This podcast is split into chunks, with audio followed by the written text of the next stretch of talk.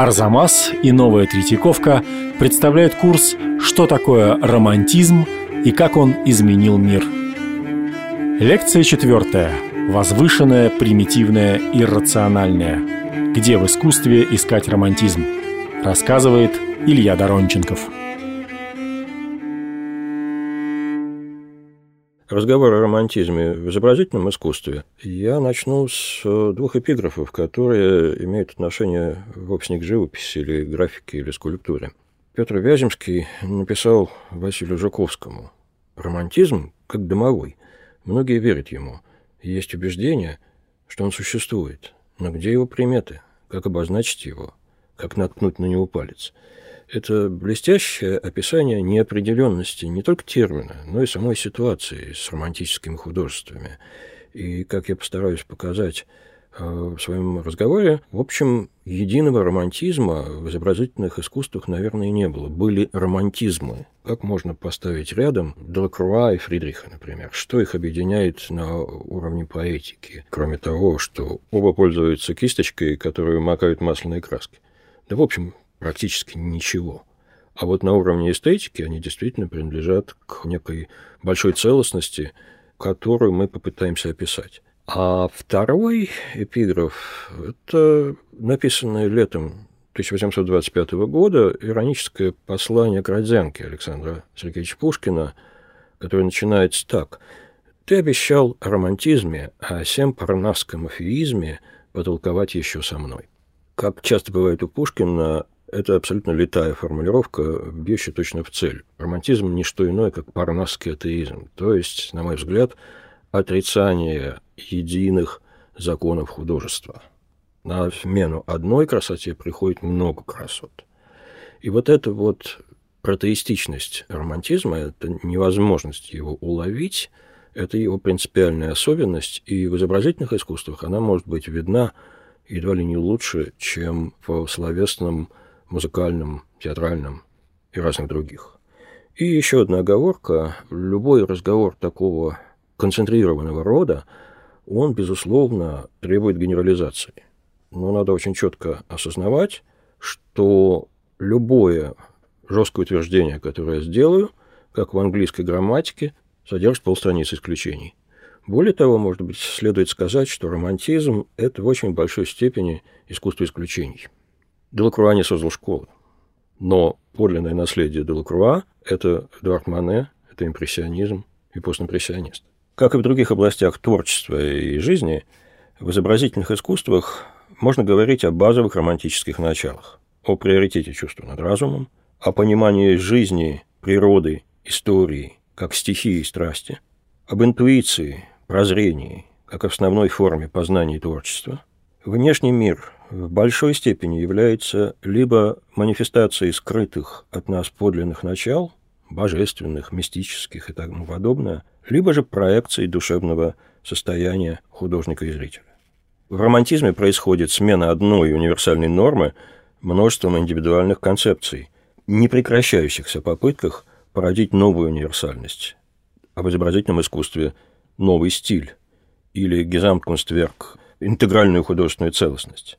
И, наконец, это уничтожение нормативности прямо связано с расширением границ допустимого в искусстве, не имевшего прецедентов в творчестве прошлых столетий. Вот эти принципы в той или иной степени можно проследить в произведениях, о которых мы будем говорить, но языки для выражения этого комплекса представлений в романтизме крайне разнообразны.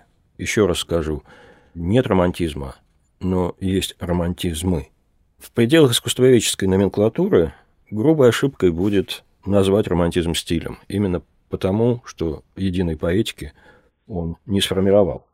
Принято и очень удобно рассматривать романтизм в искусстве как жесткую альтернативу неоклассицизму XVIII века с его античным идеалом, гармонической, замкнутой в себе структурой, уравновешенной композицией, нейтральным колоритом и благородным, чаще всего трагическим сюжетом то есть со всем тем, что в свое время Винкельман определял как общую главную отличительную черту греческих шедевров. Он имел в виду благородную простоту и спокойное величие.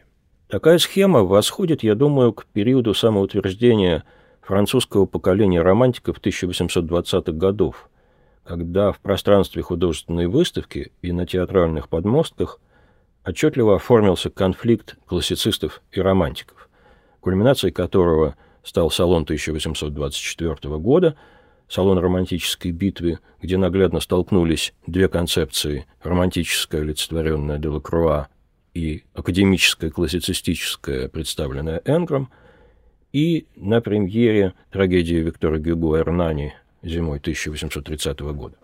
Но такая схема не позволяет нам понять, откуда романтизм вырос, и очень серьезно упрощает его. Формирование романтизма – это процесс долгий и охватывающий последние десятилетия XVIII века, как в эстетике, так и в словесности и в изобразительных искусствах. Давайте просто обратим внимание, когда публикуется ключевой манифест неоклассицизма, трактат Винкельмана «Мысли о подражании греческим произведениям в живописи и скульптуре», и когда появляется важнейшее для контекста формирования романтизма философское исследование о происхождении наших идей возвышенного и прекрасного ирландца Эдмонда Бёрка. Книга Винкельмана выходит из печати в 1755 году, а трактат Бёрка в 1757. То есть, на самом деле, идеология двух антагонистов формируется параллельно. Почему нам важен этот небольшой трактат Бёрка? Описывая понятие возвышенного sublime, концептуализируя его, Бёрк придает современный характер категории, известной современной античности. Бёрк пишет, аффекты, относящиеся к самосохранению, вызывают восторг, если у нас есть идея неудовольствия и опасности, но сами мы в действительности не находимся в таких обстоятельствах. Все, что вызывает этот восторг, я называю возвышенным. Аффекты, относящиеся к самосохранению, являются самыми сильными из всех аффектов. Что это за аффекты? Какие явления вызывают эти состояния, когда ты трепещешь от возможной опасности, но прекрасно сознаешь, что ты защищен. Тьма и неизвестность, сила, огромность, бесконечность, непрерывность и единообразие, громкий звук и внезапность, гроза, артиллерийская канонада, как ни странно, сахарной плантации, потому что эти поля монотонно уходят до горизонта и разрушают наше представление о пределе. Я признаю, что я однажды пережил Берковское возвышенное, когда туристический пароходик вошел в подкову Ниагарского водопада. Тебя болтает, пронизывают капли воды, ты теряешь ощущение времени и пространства, и когда ты отплываешь, наконец, оттуда, ты довольный и счастливый. Вот, я думаю, Эдмонд Бёрк согласился бы с моим переживанием. Но мы-то говорим об изобразительном искусстве. То, что описывает Бёрк, важно подчеркнуть, это не впечатление созерцателя художественных произведений, это впечатление человека как такового. Собственно говоря, он фиксирует состоявшееся, но все еще не нашедшее такой вербальной философской легитимности чрезвычайное расширение опыта человека, европейца XVIII века, опыта эстетического, но что еще важнее, экзистенциального. То есть он описывает огромный спектр явлений, которые нельзя классифицировать как прекрасные или безобразные. То есть эстетическая нормативность уже на этом уровне размывается, как и этическая допустимость, связанная с переживанием прекрасного, что позволяет нам говорить о колоссальном расширении тематического диапазона – за которым идет потребность в новом художественном языке. До того, как Бёрк модернизировал понятие возвышенного, явления, в том числе художественные, описывались как прекрасные или безобразные. Это, конечно, схема, но эта схема помогает нам понять, чем хорош Бёрк, почему он так важен и почему, в общем, он современен. Потому что он вводит в наше восприятие, легитимное восприятие и в нашу практику широчайший диапазон явлений, до этого не имеющих прописки эстетической прописки, тех явлений, которые происходят из очень серьезного изменения опыта европейского человека этой поры. В пределах, э, очерченных Бёрком, колоссально расширяется тематический диапазон искусства.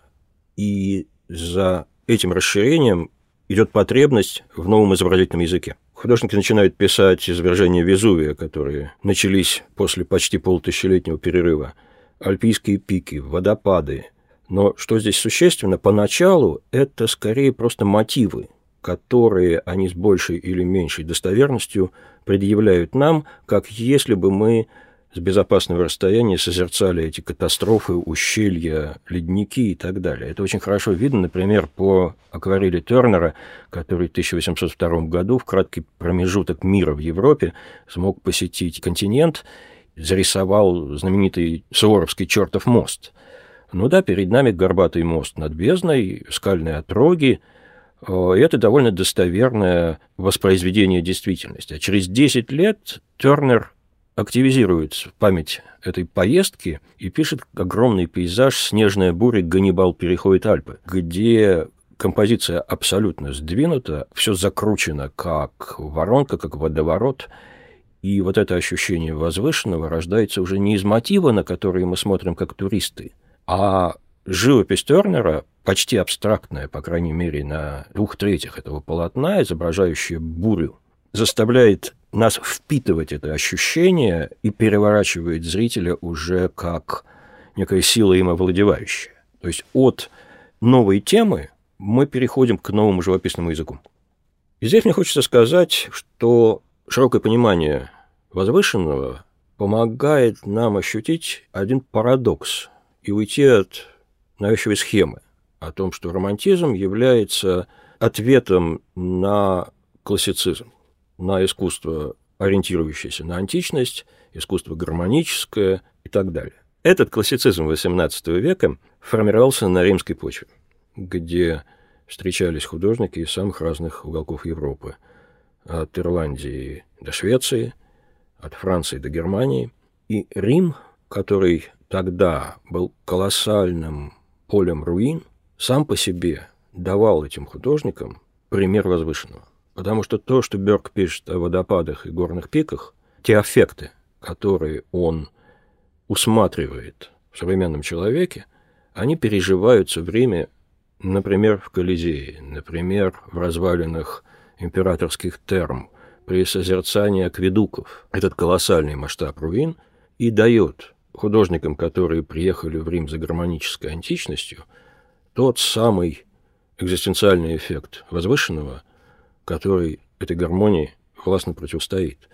Давайте посмотрим на монохромную акварель, которую создал Генри Фюсли, швейцарец, осевший позднее в Англии и ставший одним из важнейших романтических художников. В 1778-79 годах он изображает как бы себя, мы не видим этого лица, прильнувшего к огромной каменной ступне, осколку колосса, над которым возвышается длань с указывающим перстом.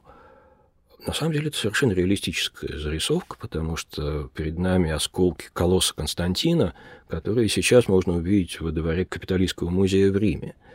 Но вот этот контраст маленькой фигуры, ошеломленной античными развалинами, он, собственно говоря, и помогает понять, насколько определенная часть классицизма была наполнена восхищением страстью, которая не вяжется с представлением о классике.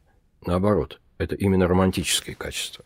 Можно вспомнить серию афортов Пиранези воображаемой темницы, которые, с одной стороны, конструируются из мотивов, известных всякому путешественнику и архитектору по римским развалинам, а с другой стороны, они представляют собой какую-то архитектуру, не имеющую начала и конца – пространство, развивающееся без логики вне наших пределов, узников, гигантов, скованных цепями, пыточные орудия, и все это предстает, в общем, как некий портрет сметенной души. Не случайно эта сюита оказалась важной для автора бестселлера начала XIX века Томаса де Куинси «Исповедь англичанина, употребляющего опиум». И вот таких примеров перенапряженной античности римский кружок, который мы обычно относим к классицистам, ирландец Барри, швейцарец Фюсли, датчанин Бельгор и многие другие,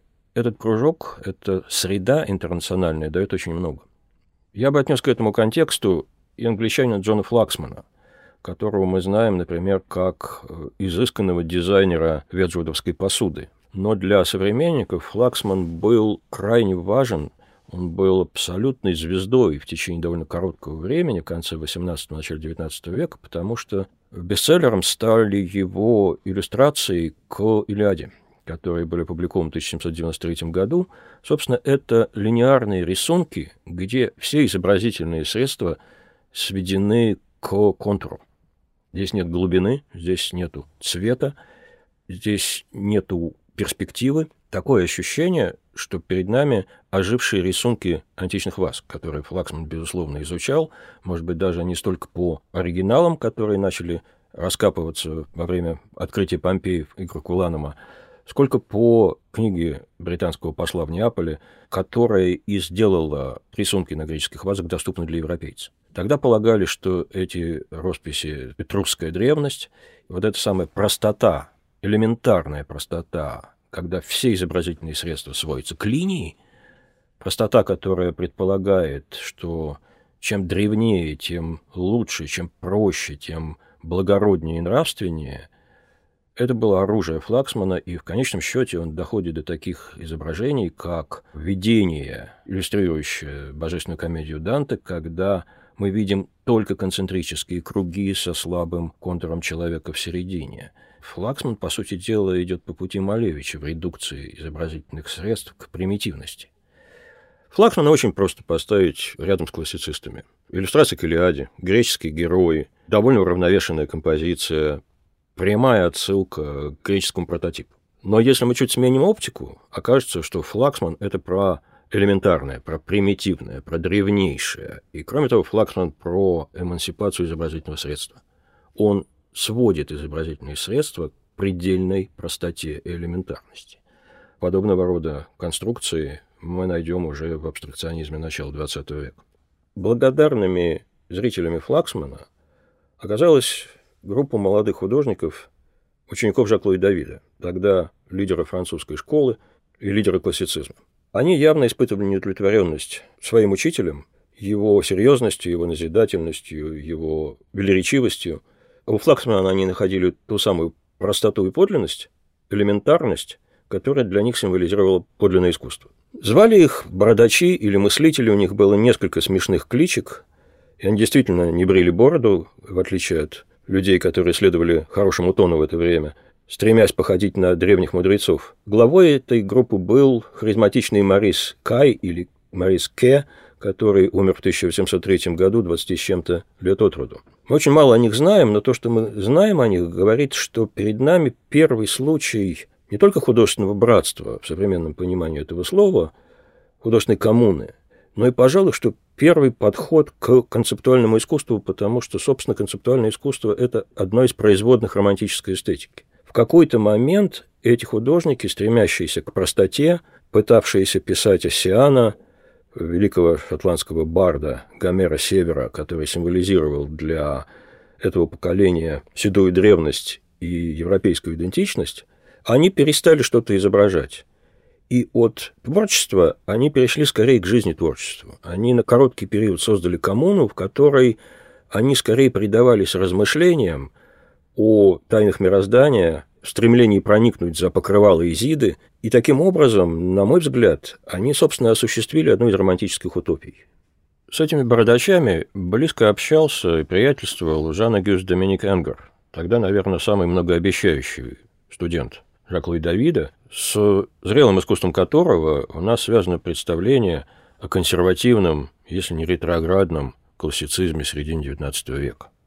Но в ту пору Энгер, в общем-то, был самым настоящим авангардистом. Если мы поглядим на его маленькую картину из Базельского музея «Венера, раненая Диомедом», то мы увидим, что перед нами довольно смешная, с современной точки зрения, наивная конструкция, где обнаженная Венера в истоме протягивает руку, вступает она на колесницу, запряженную четверкой очень смешных коней с золотыми гривами, негнущимися деревянными ногами, и все это еще висит где-то в воздушном пространстве, а приглядевшись, мы поймем, что блестящие детали, колесницы, доспех, диомеда, гривы лошадей написаны либо творенным золотом, либо просто представляют собой листочки сусального золота, приклеенной к картине. Ну, это вообще калаш почти. Но главное здесь даже не это простодушное использование материала, изгнанного из живописи едва ли не с эпохи Кватрачента, а общая структура этой вещи, когда ни анатомия, ни пространственное правдоподобие не владеют художником. Энгер, конечно, подражает Флаксману, а через него он подражает той самой примитивной античности, которую они себе придумали, глядя на артефакты из помпеянских раскопок. Но если мы посмотрим, что Энгер делает чуть-чуть позже, когда он становится уже не просто учеником, а мастером, например, его Юпитера и Фетиду, который он отчитывался за свою римскую стажировку в 1811 году, или на портрет госпожи Ривьер, который он выставил в 1806 году, нам придется признать, что только поверхностный взгляд увидит здесь классициста. Ну да, Юпитер и Фетида – это про Илиаду, это про историю Ахилла. Это мать Ахилла, которая просит заступничества у Бога. Приглядываясь к деталям, к пространству, мы будем вынуждены сказать, что Энгер обращается с правдоподобием, с натурой, с анатомией, так, как хочет. У госпожи Ривьер, как говорили злые языки, нету костей в руках. Она гнется как хочет, она тянется, может быть, гораздо больше, чем может вытянуть человеческая рука. Но если мы подумаем, что это произведение на самом деле не стремится передать правдоподобно образ человека, оно строится по законам лирического стихотворения, где смысл передается не только сочетанием слов, но и музыкой стиха, то все встанет на свои места. Овал, эта форма портрета госпожи Ривьер, многократно повторяется в очертании лица, дугах бровей, э, в изгибе тела, э, в линии груди – и вот когда мы отрешимся от того, что перед нами изображение человека, то мы увидим музыкальную абстракцию рифмующихся линий. А это уже, собственно говоря, и есть романтическое понимание искусства. Искусство не подражание действительности, сопроизведение искусства самодостаточное, оно воздействует своими средствами, тем, как это сделано, а не что это сделано. В том, как Энгер обращается с реальностью – отчетливо виден произвол, источником которого является его личное представление о гармонии. И тут оказывается, что Энгар, публично клянущийся верности законам Рафаэля, на самом деле такой же романтик, как Жрико, Делакруа, Фюсли или Фридрих. Мы знаем по другим искусствам, что романтизм видит в течение жизни и истории господство интуитивного и рационального. Наиболее просто увидеть этот интерес к интуитивному и рациональному на уровне сюжетики романтических произведений. И здесь, наверное, ничто лучше не иллюстрирует эту мысль, чем сенсационная картина, написанная Генри Фюсли «Ночной кошмар», который изображает прекрасную молодую женщину, раскинувшуюся в истоме на ложе, э, свесив голову и руку, на груди которой восседает жуткий э, демон, который давит ее как камень, а в просвет полога кровати заглядывает пугающая лошадиная голова. Э, можно добавить еще, что на столике стоят какие-то пузырьки, очень возможно, что с лечебным опиумом. И понятно, что, с одной стороны, перед нами довольно простодушное воплощение эротических вожделений. Фюсли, мы, в общем, знаем по его творчеству, что этот человек прям канализировал свои вожделения и свою неудовлетворенность или свои страсти в изображение. Но с другой стороны, это, в общем, сенсация, потому что это, пожалуй, что первая, за малыми исключениями, визуализация страшного чувственного сна, почти что фридистская по своей откровенности и точности попадания в природу сексуальности. Таких сюжетов, которые демонстрируют вот этот приоритет интуитивного, приоритет иррационального, довольно много. Но что мне кажется важнее, это то, что доминирование интуитивного ведь распространяется прежде всего на представление о творческом процессе. Художник у нас теперь становится медиумом, который транслирует некий замысел, пришедший извне. В этом смысле самым лучшим примером такого понимания творческого процесса является воспоминание Сэмюэла Тейлора Колриджа о том, как он писал поэму «Кублахан», которую, как он заявляет, он увидел во сне. И затем, когда его разбудили, он смог записать только первые 18 строк, как полагают современные филологи, ничего в этом рассказе не соответствует действительности, но нам-то важно не как оно было на самом деле, а как эпоха думает о себе, какие приоритеты она выставляет. И в этом смысле фантастика Колриджа, поэма, пришедшая к нему с небес, извне, это и есть воплощение романтического творческого процесса. Мы можем вспомнить Вильгельма Карла Вакенродера, еще одного очень популярного писателя, немецкого романтика, который в своей книге «Сердечное излияние монаха любителя искусства» рассказывает нам историю о том, как Рафаэлю явилась во сне Богоматерь.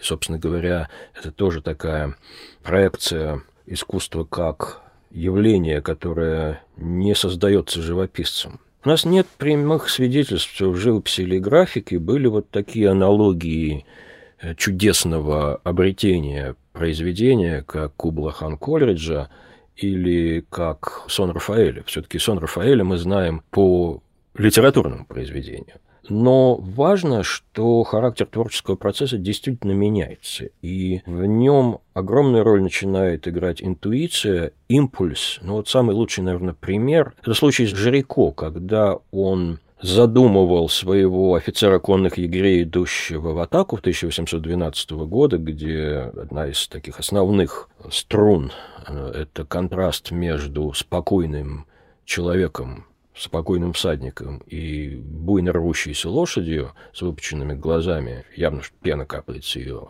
губ – Жильков вспоминает, что идея этой картины к нему пришла, а, когда он увидел ломовую лошадь, сопротивляющуюся вознице, вставшую на дыбы и пытающуюся освободиться.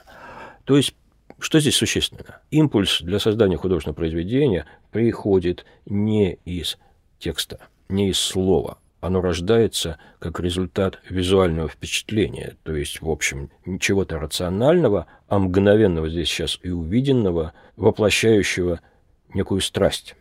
Гоя создает свой огромный мадридский диптих «Восстание на Пуэрто-дель-Соль» и расстрел мадридских повстанцев в 1814 году всего за несколько месяцев. При этом мы не знаем подготовительных эскизов, по крайней мере, Жак-Луи Давид для подобного рода проекта мог бы спокойно потребовать 15 лет. Не менее важно не только вот эта спонтанность э, создания произведений, но и то, что а, найдет рука об руку, по крайней мере, в целом ряде романтических явлений, рука об руку с этюдностью, с избавлением от гладкописи, когда творческий процесс реконструируется зрителем благодаря тому, что свидетельства движения кисти живописца не исчезают. Роль случайности, в общем, была осознана одним из очень интересных британских художников-пейзажистов, графиков и граверов Александром Козенсом. Козенс придумал что-то, что, на мой взгляд, прямо предвещает автоматическое письмо сюрреалистов. Он изобрел то, что он сам называл новый метод, способствующий изобретению в рисунке оригинальных пейзажных композиций. Так называлась опубликованная им собрание гравюр, пейзажных гравюр, с предисловием. Что делал Козинс? Козинс изобрел так называемую кляксу. Давайте называть это английским словом блот, потому что клякса у нас звучит немножко легкомысленно. Что он делал? С кончика кисти или пера соскальзывала чернильная капля, которая падала на бумагу, оставляла какой-то абстрактный след, и Козинс брал эту бумагу, складывал ее – раскрывал. Ну, мы все так примерно шутили в те времена, когда писали чернилами. А потом он или его ученик этому пятну придавал некоторую форму, и в результате получались полуабстрактные пейзажи, например, горные края, равнины.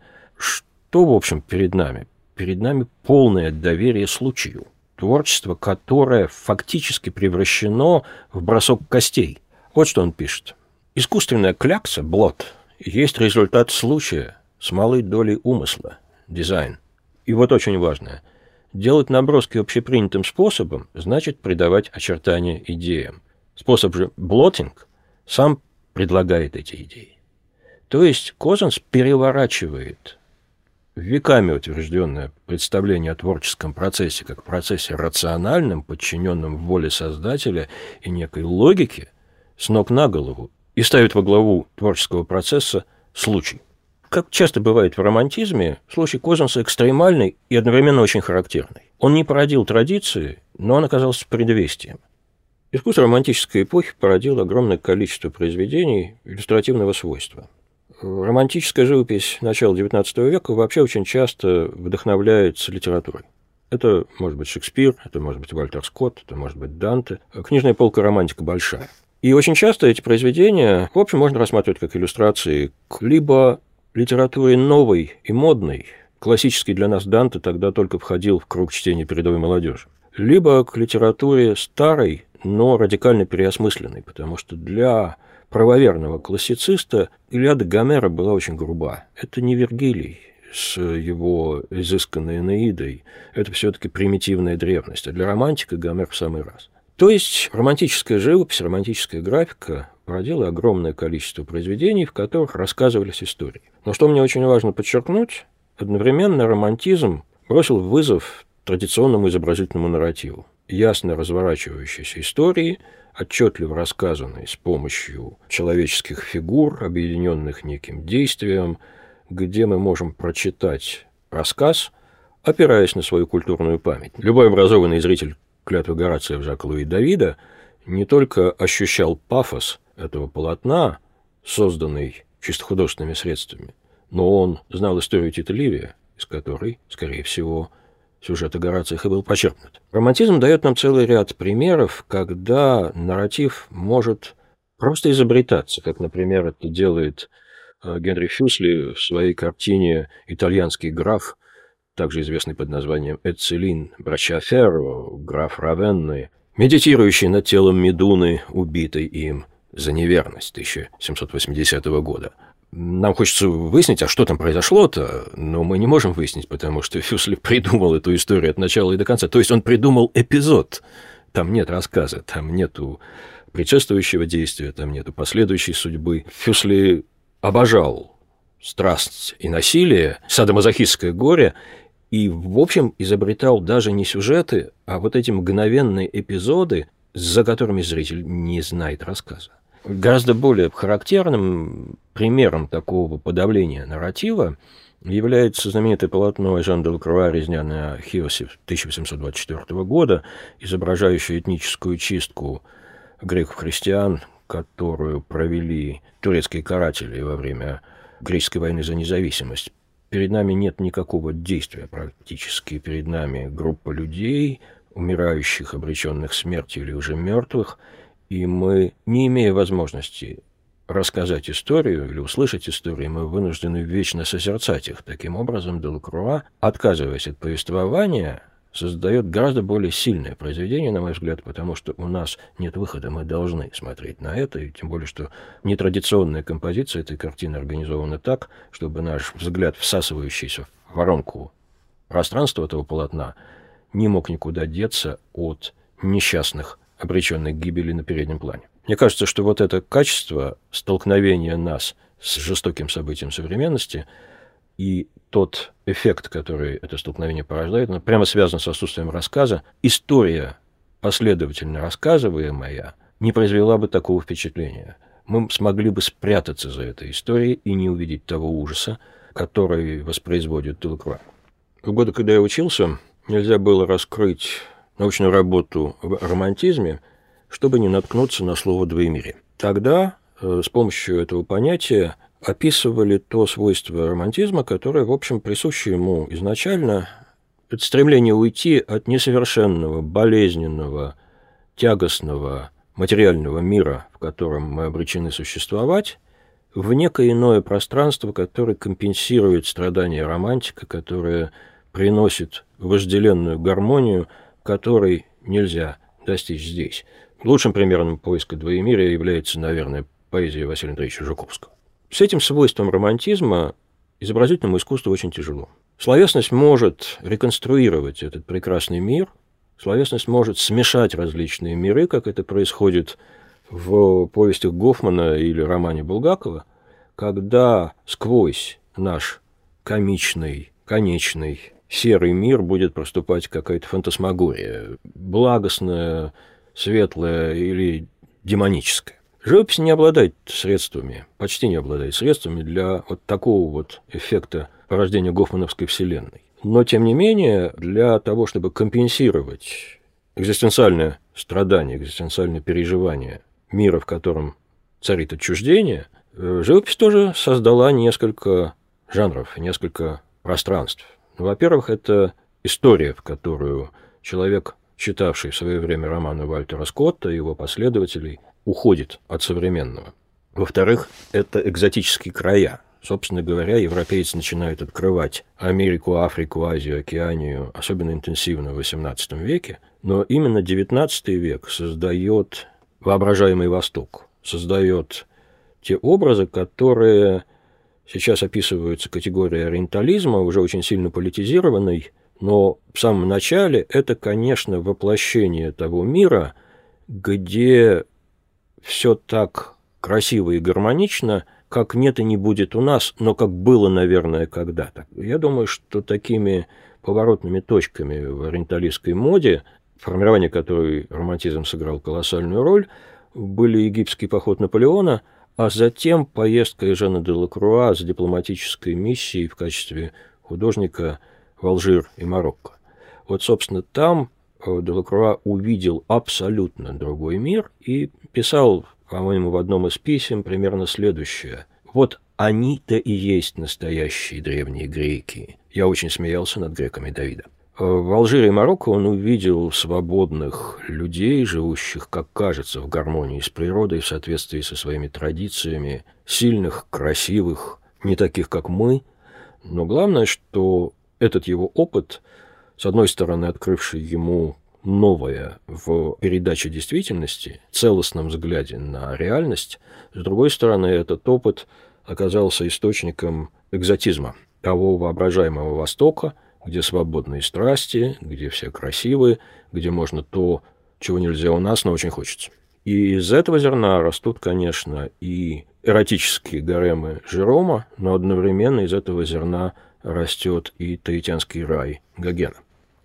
Мало кому удавалось э, достичь воплощения этого ощущения жизни в двух мирах сразу, как Каспару Давиду Фридриху в его пейзажах, но, наверное, даже среди произведений Фридриха абсолютно уникальным является его картина «Женщина в окна» 1822 года, которая изображает его жену, стоящую спиной к нам, у окошка лишь одна створка которого раскрыта, она чуть-чуть отклоняется от оси симметрии, от вертикали, совсем отклониться ей не дают мощные, тяжелые, давящие, как столярные тиски, углы стен. И вот этот мир, который развернут к нам, он монотонный, он коричневый, он одинаковый, он узкий. А в окно, которое она глядит, видны залитые солнцем пирамидальные тополя противоположного берега Эльбы, это вид из квартиры Фридриха, и мачты кораблей, которые идут вверх и вниз по реке.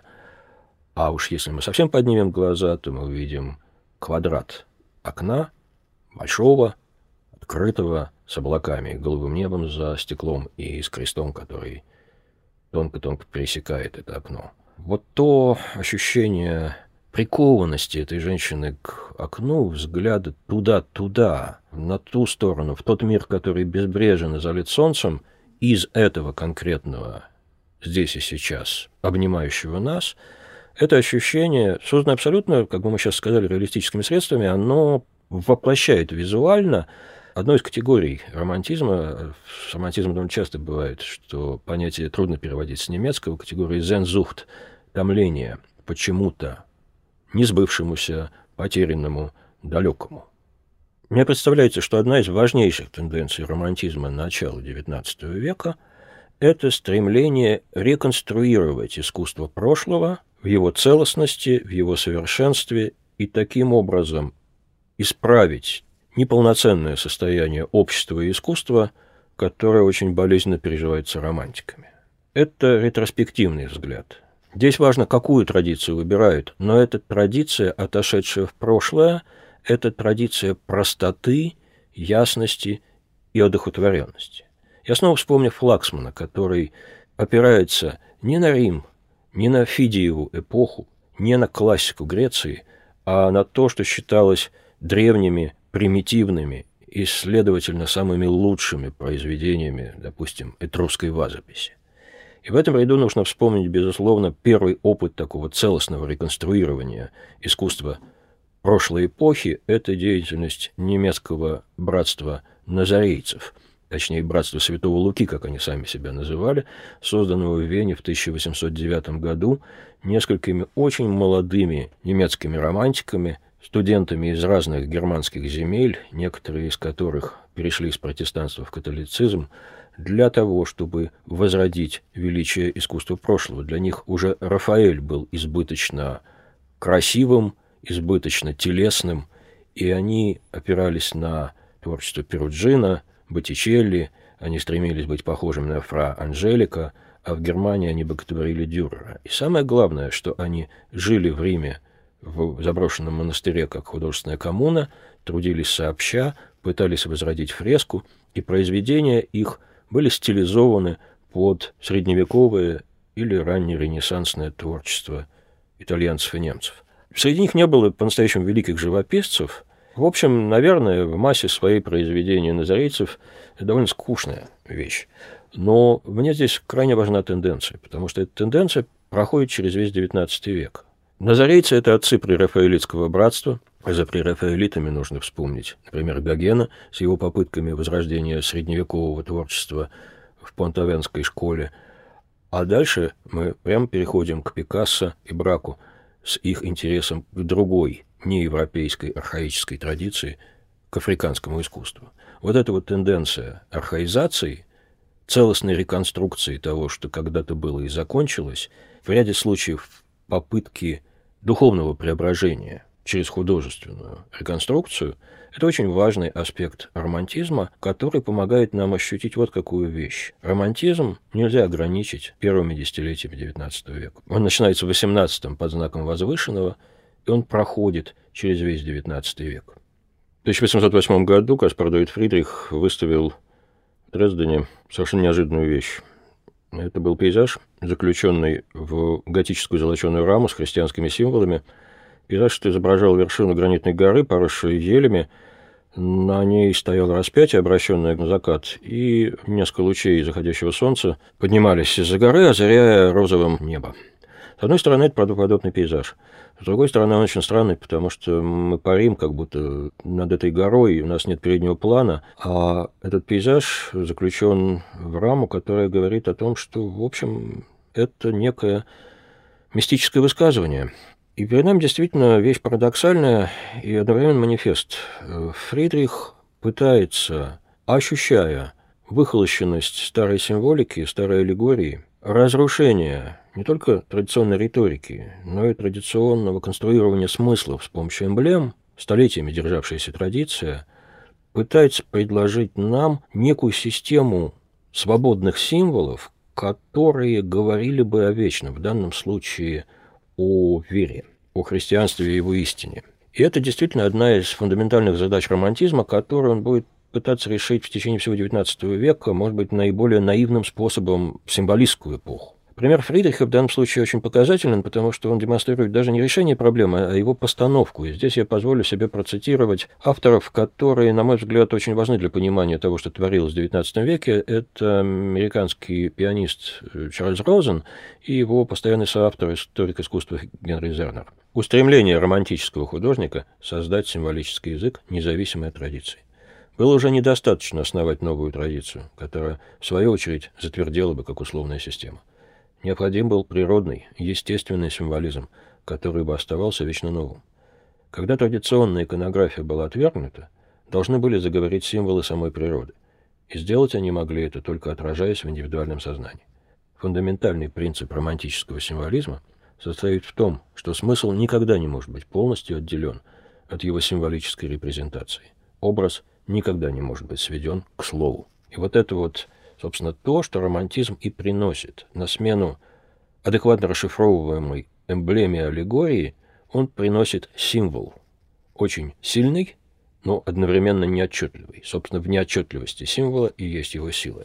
И здесь, конечно, надо вспомнить абсолютно уникальное произведение романтизма. Это росписи дома глухого сделанный Гоей в его собственном загородном жилище на стенах двух больших залов первого и второго этажа. Дом Глухого – это прозвище этого здания, которое Глухой Гоя купил у Глухого предшественника. И вот на стенах этих комнат мы видим серию пугающих образов. Мы видим Сатурна, пожирающего человека, Юдифи, отрубающую голову Лаферну, Шаба с огромным черным козлом, каких-то человекообразных монстров, что-то с увлечением поедающих, фигуры, парящие в воздухе. Искусствоведы сломали себе зубы на этом ансамбле. Эти росписи представляют себе сплошной парадокс. Они находятся в одном пространстве – они созданы одним человеком, и, следовательно, они должны иметь какую-то целостную программу, как нам кажется. Ее, скорее всего, нет. Образы, которые Гоя создает, это образы его души, это образы его страхов, это образы его сознания, или точнее подсознания. Монументальная живопись, а мы имеем дело с монументальной живописью, обычно говорит громко и внятно, на понятном всем языке об общезначимом и общепонятном. Возьмите любую роспись церкви. Страшный суд, например. Здесь перед нами монументальное высказывание на стенах личного дома, куда почти никто не приходит. Здесь должна быть смысловая целостность, но нет никакого ключа, здесь нет никакой прежней аллегорической риторики, и поэтому все попытки интерпретации разбиваются о общую загадочность замысла. Такое ощущение, что Гоя задался целью проиллюстрировать высказывание Шеллинга, который он не мог знать. В системе трансцендентального идеализма немецкий философ пишет, любое из произведений искусства, словно автору было присуще бесконечное количество замыслов, допускает бесконечное количество толкований. Причем никогда нельзя сказать, вложена ли эта бесконечность самим художником или раскрывается в произведении как таковом. Одна из проблем романтизма начала XIX века заключается в том, что Стремясь найти новый живописный язык, он ориентировался на прошлое. На Грецию или Рим, на готику. Французские революционеры, вроде Жирико и Делакруа, возвращались к Рубенсу. И именно благодаря Рубенсу Делакруа удалось решить одну из центральных задач французского романтизма – сломать центростремительную уравновешенную композицию, что он и сделал в картине «Смерть Сардонапала» 1827 года. Но в целом задача романтизма так и не была решена. Дело в том, что одна из Проблем его – это эмансипация изобразительного средства, превращение средства в нечто самодостаточное, говорящее само за себя, как в музыке. Когда живопись – это живопись, а не способ рассказа. И, на мой взгляд, эта проблема была переосмыслена и решена уже не романтиками первого призыва, а теми художниками, которых мы по инерции называем постимпрессионистами. Это Ван Гог, Гоген, это Сезанн – это в большой степени символисты, это художники группы Наби и мастера Арнуво, Югенштиля, стиля модерн, то есть тех, кто новым языком постарался решить старые задачи, в частности, создание некой целостной эстетической вселенной, которая воздействовала бы на человека, как воздействует храм, не только услаждая его чувства, но и духовно преображая его. И мне представляется, что романтизм первых десятилетий XIX века не будет нами адекватно понят в своих целях, задачах и неудачах, если мы не спроецируем на него искусство конца столетия, которое много из этих проблем переосмыслило и решило. Картины и гравюры, упомянутые в этой лекции, можно увидеть в ее расшифровке на сайте Арзамас. Кроме того, если вас интересует романтизм в живописи, послушайте подкаст «Зачем я это увидел», в выпуске про Делакруа и Энгра Илья Доронченков рассказывает, как на парижском салоне 1824 года обозначилось противостояние романтиков и академистов. А в следующей лекции о том, почему без романтизма не было бы современных Франции, Германии и других европейских наций. И при чем тут Астерикс и Обеликс.